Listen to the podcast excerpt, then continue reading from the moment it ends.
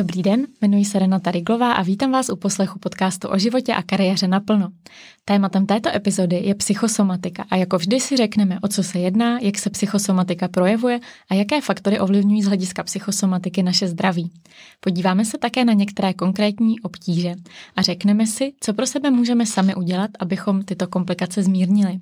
Paní Fialová je klinický psycholog a působí také jako terapeut s celostním a psychosomatickým zaměřením. Vystudovala psychologii na Filozofické fakultě Univerzity Karlovy v Praze, pracovala v psychiatrické léčebně a má zkušenosti s pacienty se širokou škálou problémů a psychických poruch. Paní Fialová se věnuje psychologickému a psychosomatickému poradenství a v neposlední řadě se věnuje odborné lektorské a publikační činnosti a je spoluautorkou knihy Proč a jak psychosomatika funguje. Pokud vás zaujme téma psychosomatiky, o kterém se dnes budeme bavit, určitě navštivte stránky michailafialová.cz, kde najdete informace o sezeních a workshopech, které paní magistra pořádá. V popisu této epizody také najdete odkaz na knihu Proč a jak psychosomatika funguje. Michailo, já vás moc vítám a děkuji, že jste přijala pozvání. Dobrý den, děkuji za pozvání. Já jsem se moc eh, těšila na dnešní rozhovor, děkuji, že jste si udělala čas. Téma psychosomatiky bylo i mezi posluchači velice žádané, tak doufám, že se dneska dozvíme spoustu zajímavých informací. Můžete prosím na začátek uh, popsat, o co se vlastně jedná, co to psychosomatika je? To je strašně jednoduchá odpověď. Psychosomatika je způsob myšlení, který bere v úvahu okolnosti našeho žití. Nejenom okolnosti stonání, ale okolnosti našeho života. Koncept psychosomatiky, tak jak jsme ho vlastně vymysleli a dali dohromady s paní doktorkou Klímovou a tak, jak je popsáno v naší knize Proč a jak psychosomatika funguje, je koncept, který se vlastně skládá z pěti aspektů našeho žití, tím pádem našeho stonání a také našeho zdraví. A všechny tyto aspekty spolu nějakým relativně specifickým způsobem souvisí. A pokud chceme být psychosomatičtí v tomto kontextu, musíme všech pět těchto aspektů brát v úvahu zejména v procesu léčení, což je asi, což je asi to hlavní. Psychosomatika je vlastně myšlení v biopsychosociálním modelu.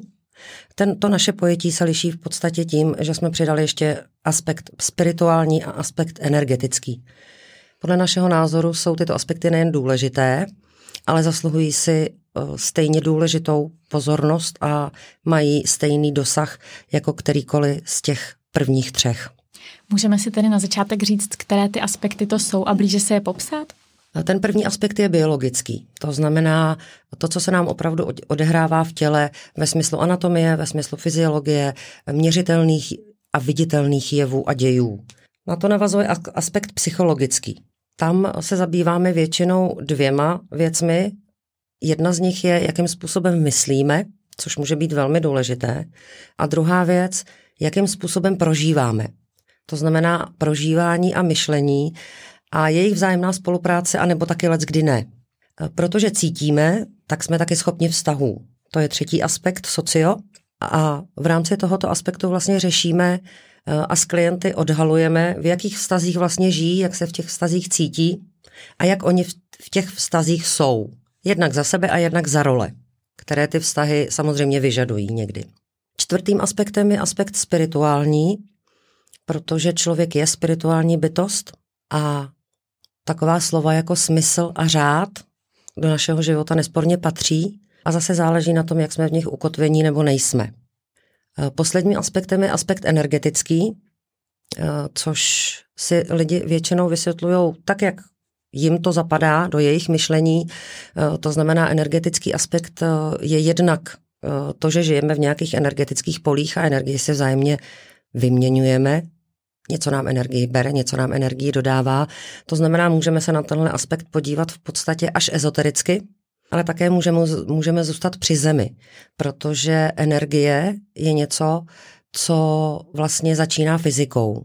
A tím se plavně dostaneme zpátky k aspektu prvnímu, a to je aspekt biologický, protože bez energetických impulzů, akumulace a vytváření energie žádná biologická hmota nemůže fungovat. Takže když tenhle ten kruh hezky objedeme, tak se vlastně dostaneme k tomu našemu základnímu pentagramu.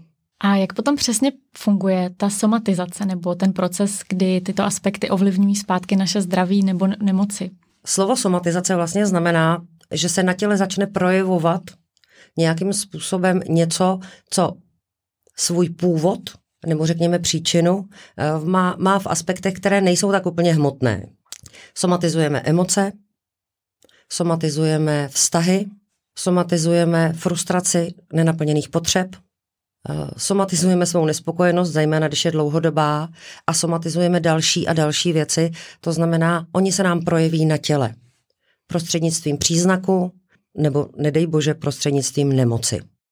A jaké faktory stojí na základě vašich zkušeností nejčastěji za vznikem nemocí? Ve chvíli, kdy uvažujeme o životě někoho, což v psychosomatickém léčení a v psychosomatickém ovlivňování uvažujeme vždycky o životě právě v těch souvislostech, tak se většinou dostaneme ke všem těmto aspektům. Protože, jak jsem říkala, oni jsou nedílnou součástí a vzájemně se ovlivňují. Pravda je, že ne vždycky je potřeba brouzdat ve všech pěti a v uvozovkách napravovat všech pět, protože eh, ve chvíli, kdy vstoupíme do toho kola jedněmi dveřmi, tak se začnou ovlivňovat aspekty další.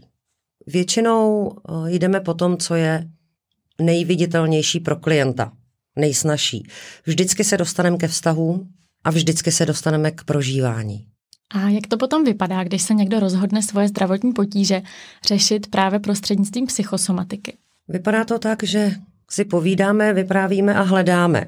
Eh, psychosomatická cesta je především cesta hledání a cesta, která znamená, že měníme významy protože naše myšlení je největší stresor, který vůbec na světě může být. A to, jakým způsobem věci interpretujeme a to, co si o nich myslíme, vlastně dál ovlivňuje to, jak s nimi budeme zacházet, to, jak budeme jednat, to, jak se budeme chovat a to, jestli se budeme vlastně chovat ve smyslu tom, že nám to bude prospívat, anebo se rozhodneme chovat se jinak. Ne vždycky je to na základě rozhodnutí, pravda, protože myšlení není jediná věc, která ovlivňuje náš život ale jsou tady také síly, které nejsou tak viditelné eh, a které pochází z nevědomí. Eh, to znamená, že někdy uvědomit si je a vytáhnout je ven je velmi očistné. Eh, v dnešní době je hodně aktuální téma posilování imunity. Mohli bychom se podívat na téma imunity právě prostřednictvím těch pěti aspektů a podívat se na to, jak člověk může posílit svoji imunitu? Můžeme to zkusit, protože téma imunity je dostatečně široké. Imunita je jeden z řídících systémů našeho těla a jako taková vlastně ovlivňuje naše tělo úplně ve všem. Eh, ve všech jeho funkcích. Eh, imunita není něco, co se zapne ve chvíli, kdy nás napadne nějaký bacil. Eh, imunita je systém, díky kterému přežíváme každou sekundu našeho života a kromě obrany nebo sebeobrany organismu je jedna z funkcí imunity také slaďování činnosti vnitřních orgánů. Naše tělo každou minutu, každou pikosekundu eh, produkuje také odpadní látky a jejich vylučování a pr- další práce s nimi je zase věc imunity. Když se na imunitu podíváme eh, z hlediska, z hlediska těch aspektů, tak na biologické úrovni eh, je to zařízení, které je neuvěřitelně složité a skládá se z celé kaskády jevů a dějů, které se v tom organismu odehrávají. Kdybychom zůstali u tohohle toho aspektu, tak bychom velmi pravděpodobně museli studovat minimálně rok, abychom vůbec, vůbec přišli na základní principy, na kterých ta imunita funguje. E, nicméně asi všichni víme, že máme nějaké protilátky, že máme nějakou buněčnou imunitu, e, že máme imunitu, která je vrozená, imunitu, kterou se učíme prostřednictvím toho, že se potkáme s nějakou nákazou a imunita se na základě toho učí. Řekněme, že ten biologický aspekt imunity, e, o tom každý má aspoň nějaké povědomí. Nicméně imunita na psychické úrovni funguje taky. Pokud přijmeme to, že imunita je schopnost obrany sebe tak v každém z těch pěti aspektů se dostaneme do situací, kdy je potřeba se bránit. Na psychické úrovni vlastně imunita znamená, že máme v psychické výbavě něco, čemu se říká obrané mechanismy a ty nás chrání. Chrání nás před příliš intenzivním prožíváním emocí, které by nás mohly rozložit. Tyhle obrané mechanismy uh, nám to téma ohrožující v tu chvíli jak si zastíní a odloží. Ne na, ne na pořád. Je dobré si uvědomit, že obraný mechanismus je něco, co velmi dobře funguje jako první pomoc, ale ten čas, který díky němu získáme, bychom asi mohli využít možná trošičku jinak a připravit se na to, že s tím tématem se stejně budeme muset potkat. Takový uh, krásný a klasický uh, obraný mechanismus je třeba kompenzace. Což znamená, že oblast, ve které selhávám, ve které prožívám úzkost, ve které prožívám pocity neschopnosti a tak dále a tak dále, tak tuto oblast nahradíme, kompenzujeme oblasti jinou, ve které jsme úspěšnější. Jak to může vypadat? Může to vypadat tak, že mě příliš nejdou ty vztahy, jsem nešťastná ve vztazích, vybírám si třeba špatné partnery a tak dále a ve vztazích se prožívám jako selhávající, tak to nahradím něčím jiným. Nahradím to jiným tématem ve svém životě, třeba kariérou. Potom samozřejmě budu schopná a ochotná té kariéře věnovat spoustu energie, spoustu času, soustředím se na tu práci, velmi pravděpodobně v ní budu tím pádem úspěšná, protože jsme u energetického aspektu, kam energii nedám, tam se nevytváří nová a další. To znamená, tady do té oblasti tu energii začnu dávat a začnu proto žít. Čili mě v podstatě přestane vadit, anebo nebudu mít čas vůbec uvažovat nad tím, že vlastně nemám žádné vztahy. A ještě mě ta kariéra a úspěch v práci dá vlastně omluvu. Teď já na ty vztahy ani nemám čas. To znamená, já se v tu chvíli můžu začít prožívat jako úspěšná, ale je to obraný mechanismus, to znamená, je pod ním sebeklam. Tu původní oblast vztahu mi to nevyřeší. Takže to je třeba takový krásný, krásný obraný mechanismus, eh, který asi známe v nějaké míře úplně všichni, když mě naštve partner, jdu si koupit nové boty. Uh, oni mě to ty boty asi nevyřeší, ale já si na tu chvilku v těch nových botách prostě připadám úžasná. Uh, nicméně jednoho krásného dne přijdu domů i s těma botama uh, a s tím partnerem to stejně budu muset nějakým způsobem komunikovat. Dlužno podotknout, že tento typ obran na psychické úrovni není něco, co si volíme záměrně a vědomně. Ale psychické obrané mechanismy stojí na hranici vědomí a nevědomí. To znamená, je to seberegulační mechanismus, tak jako imunita je na biologické úrovni seberegulační, tak i obrané mechanismy na úrovni psychické jsou seberegulační mechanismus. To znamená, ta psychika si to v podstatě řídí sama. Nicméně, co můžeme a co je dobré, ty obrané mechanismy u sebe začít sledovat a začít je trošku odhalovat, protože kde je obrana, je zranění. A právě k těm původním zraněním se dřív nebo později budeme muset dostat a budeme muset se zabývat přímo jimi. Jinak se nám to tam nakumuluje a udělá se nám v tom podvědomí papiňák a ten papiňák jednoho krásného dne prostě rupne. A může rupnout ve formě nemoci nebo příznaku. Imunita na sociální úrovni si myslím, že tudíž je každému asi zřejmá. Jsou vztahy, před kterými je potřeba se bránit, které chceme nemít, kde se potřebujeme vyhraňovat, vymezovat, dát si nějakým způsobem své hranice a současně to můžou být vztahy, ve kterých je to, ve kterých je to hrozně těžký. Asi nejhorší je to ve chvíli, kdy začneme řešit vztah k mamince, protože matka vůči dítěti je a vždycky bude bezhraniční. Tam žádné hranice prostě nejsou. Obráceně už to neplatí. Dítě vůči mamince, ať by si to maminka velmi přála, bezhraniční není. To znamená, má nějaké podmínky toho vztahu, má nějaké hranice a čím je větší, tak tím ty hranice má jasnější, osamostatňuje se a chce svůj vlastní život, kam maminka prostě nemůže. Takže v tomto vztahu je to, řekněme, nejhorší a pokud s lidmi řešíme nějaká onemocnění, která směřují k ženskému, respektive mateřskému principu, eh, tak je to z mnoha hledisek velmi těžké. Mohla byste jmenovat eh, taková onemocnění, která tady s tím můžou souviset, aby se posluchači mohli rovnou zorientovat v těchto druzích obtíží? Začnu trošku, trošku uh, od A. Ta základní rovnováha, na které vlastně leží svět a všechno, co se v něm děje, je rovnováha mužsko-ženská. Na úrovni principů. To znamená, mužský a ženský princip je ten prazákladní, asi všichni známe uh, tu monádu yin-yangovou, která je naprosto skvostná, a pravdivá. Tahle ta základní oscilace mezi mužským a ženským principem stojí vlastně pod vším. Tak i některá onemocnění jsou vlastně principiálně víc zaměřena na ženský princip a některá víc na mužský princip, i když ve finále nejde nikdy o nic jiného, než o jejich vzájemný poměr a o jejich vzájemnou spolupráci a doplnění. Takže ve chvíli, kdy třeba mužského principu máme v rodině, v rodinném systému příliš, tak z toho taky vyplývá nějaké chování. Nejenom jednotlivých členů toho systému, ale celého toho systému.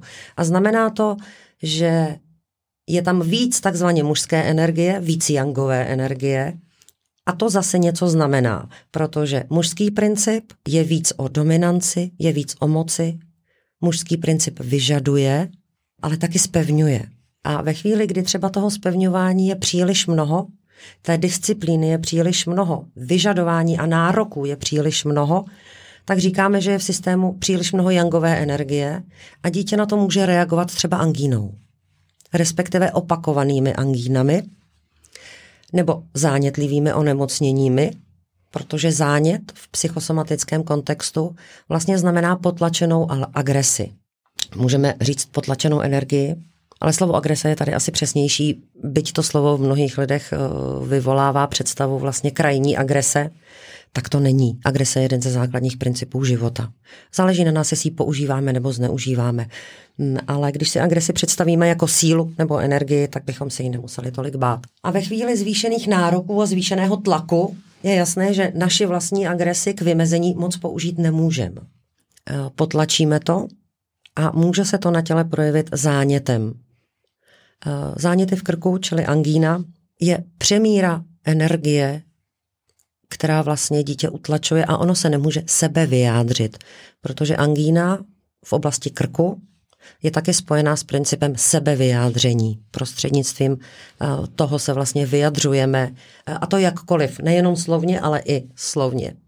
Nemáme ani rozum, ani moc na to, abychom se tomu mužskému principu, kterého je příliš, abychom se mu vymezili a ta potlačená, ta potlačená agrese v podstatě se může somatizovat do podoby opakovaných angín.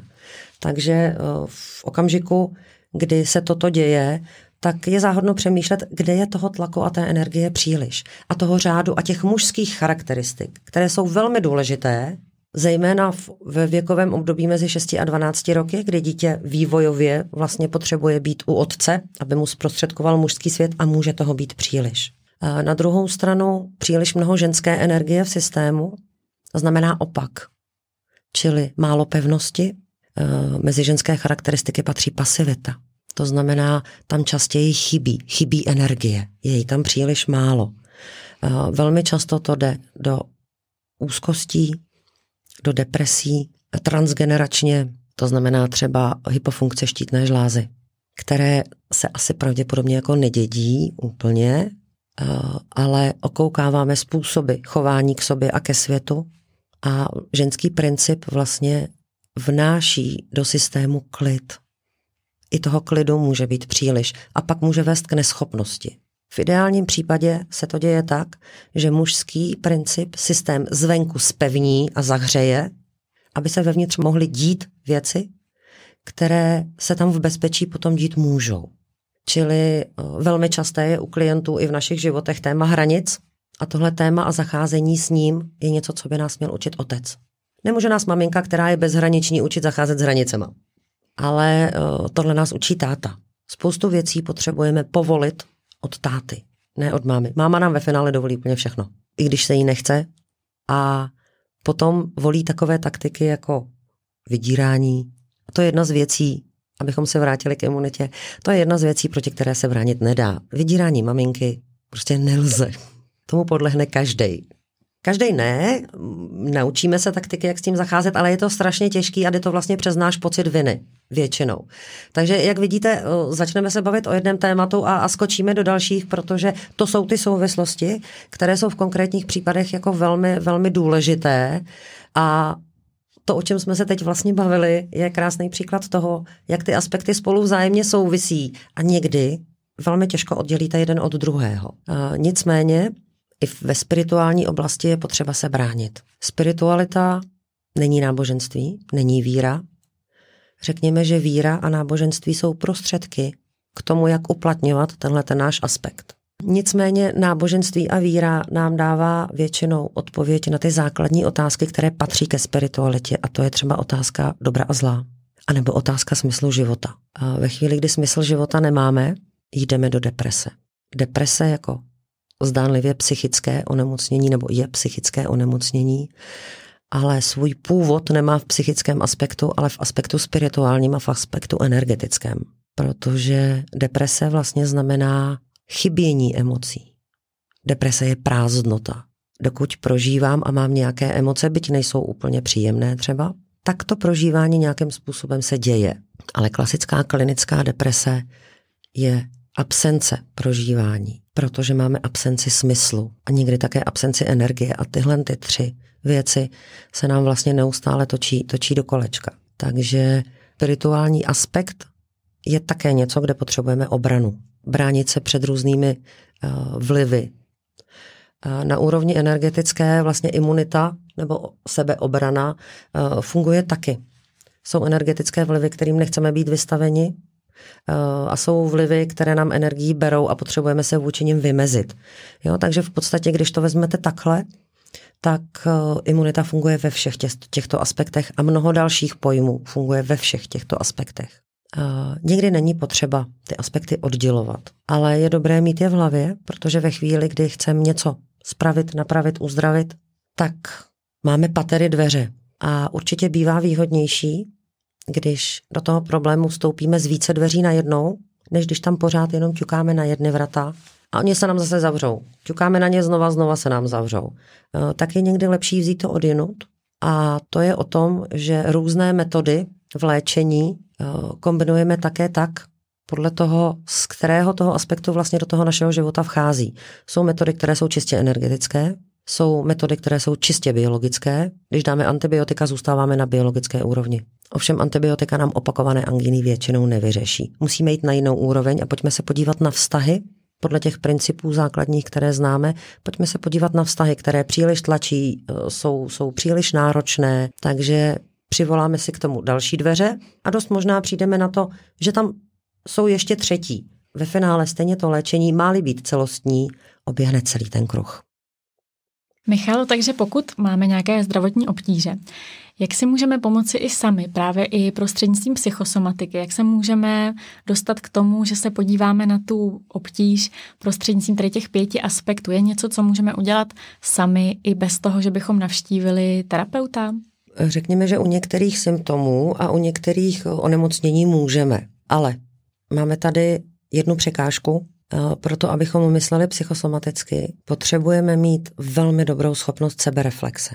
To je schopnost, kterou ne každý úplně využívá, protože to taky znamená vlastně sama se babrat v některých věcech, které mě úplně příjemné nejsou.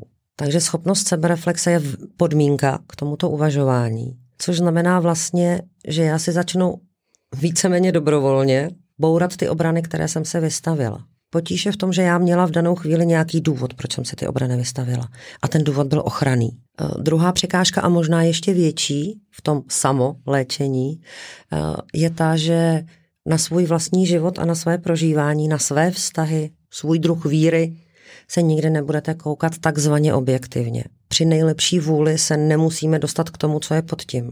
Takže v tomhle ohledu někdy bývá dobré za nějakým odborníkem zajít, byť s tím, že vlastně to, co mě je a to, co mě trápí, mám jaksi zmapované ve svém životě, ještě to nemusí znamenat, že vím, co s tím, protože já sama s tím nic neudělám. Nevím jak. A to je třeba moment, kdy je dobré někoho navštívit, anebo jenom proto, abych se ujistila, že možná o sobě přemýšlím dobře, ale musím počítat s tím, že tam bude spousta slepých skvrn a sebeobraných vysvětlení, racionalizací a omluv. Myslíte, že tedy, když někdo navštěvuje lékaře a řeší uh, své zdravotní potíže klasickou cestou, tak jsou třeba tady ta psychosomatická terapeutická sezení vhodným doplněním k té klasické léčbě? Eh, já si to rozhodně myslím. Nicméně tento způsob myšlení určitě není pro každého. Pravda je, že u opakujících se nebo chronických onemocnění je to vždycky výhodné. O tom nebudeme vůbec pochybovat.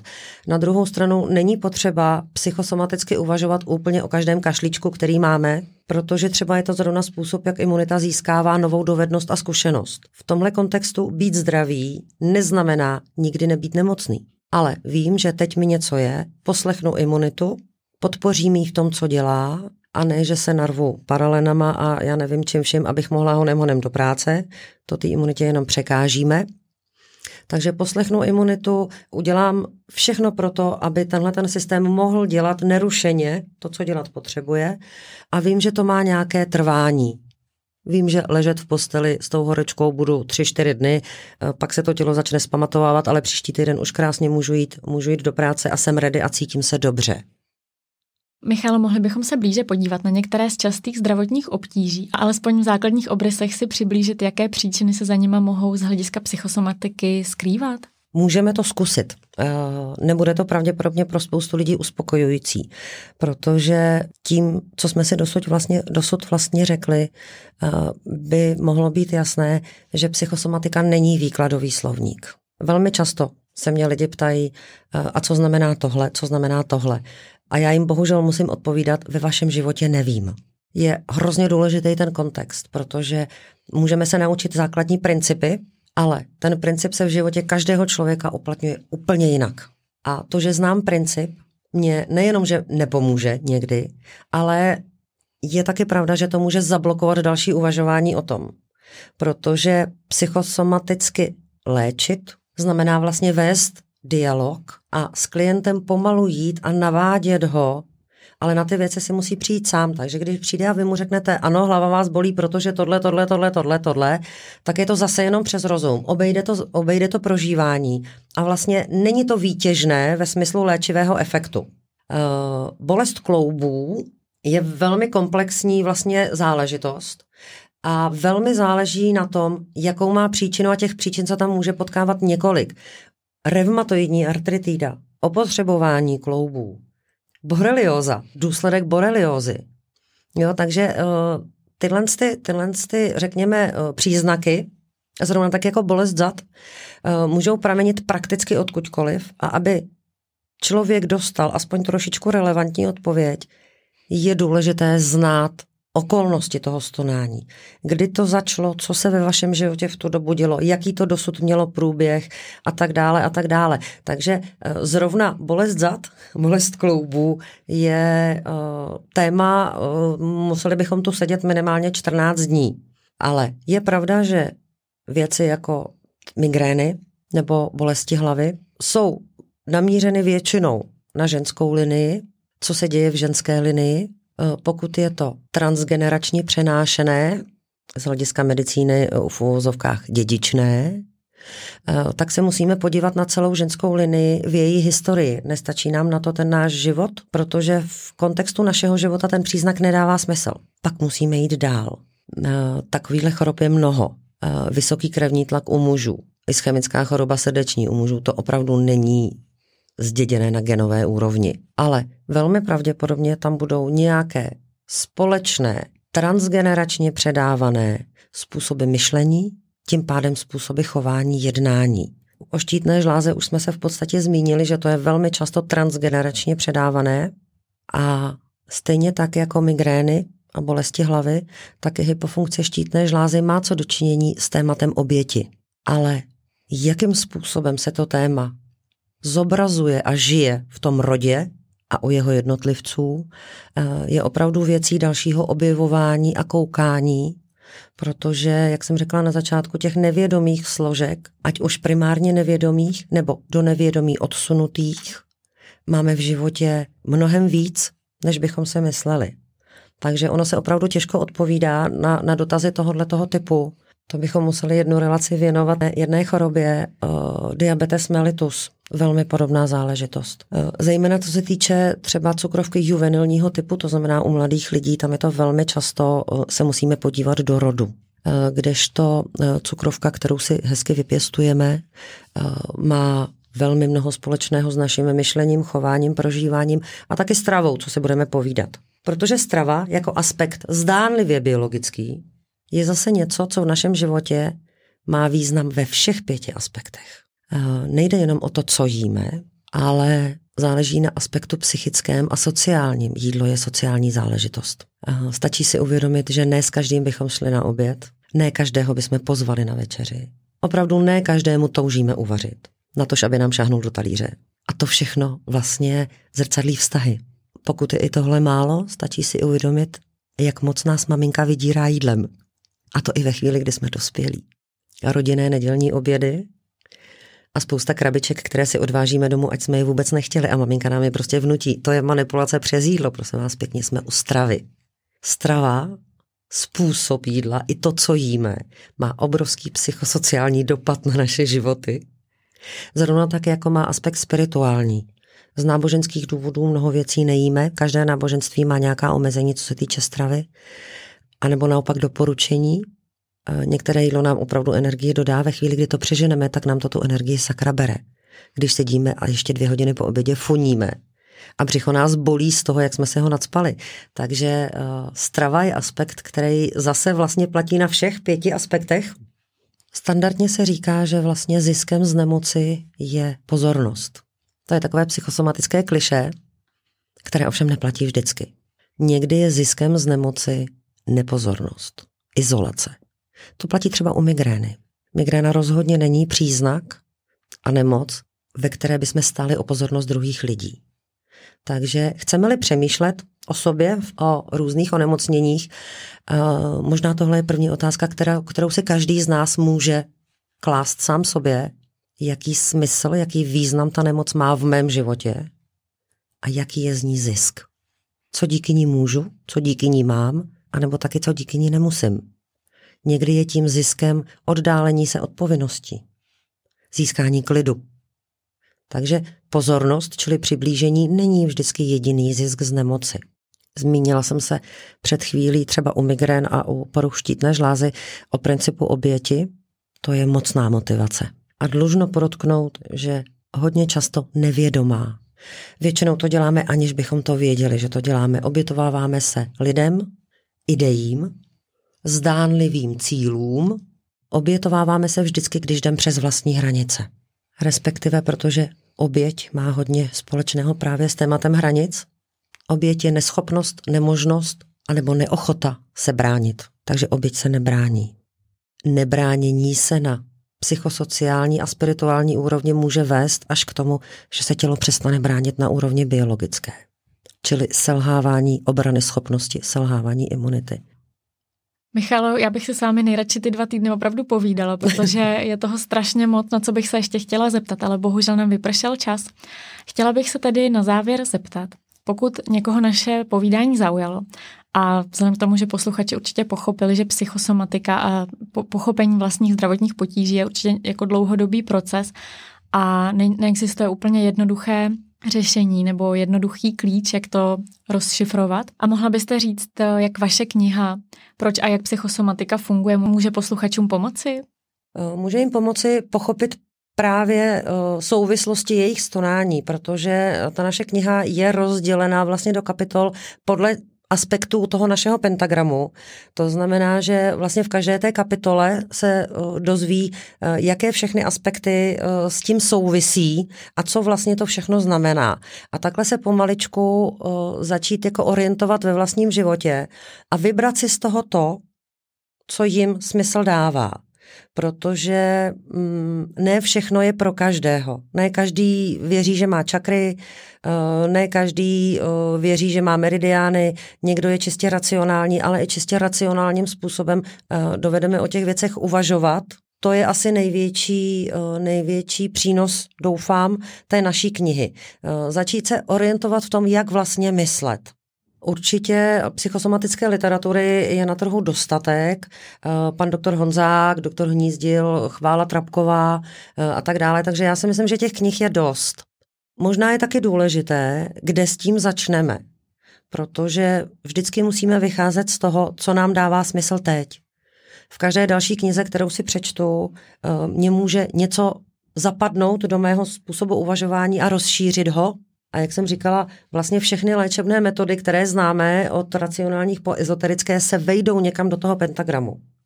Takže já musím výjít od sebe, aby to, co já se učím a to, jak já, já si rozšiřuju obzory, mě dávalo smysl. A Michal, na závěr, je něco, co každý může udělat pro to, aby zlepšil své zdraví? Něco, co může každý udělat už dnes? Vyzní to možná divně, ale rozhodnout se, že bude šťastný? Já vám moc děkuji za zajímavý rozhovor a připomínám vaše stránky michailafialová.cz, kde jsou informace o vašich workshopech a poradenství, které poskytujete. Upřímně doufám, že pro naše posluchače bude dnešní povídání inspirací k tomu, aby se zamysleli, jak mohou posílit své zdraví a třeba i psychosomatika bude tou cestou, která jim v tom pomůže. Ještě jednou moc děkuji, nashledanou. Já děkuji, nashledanou.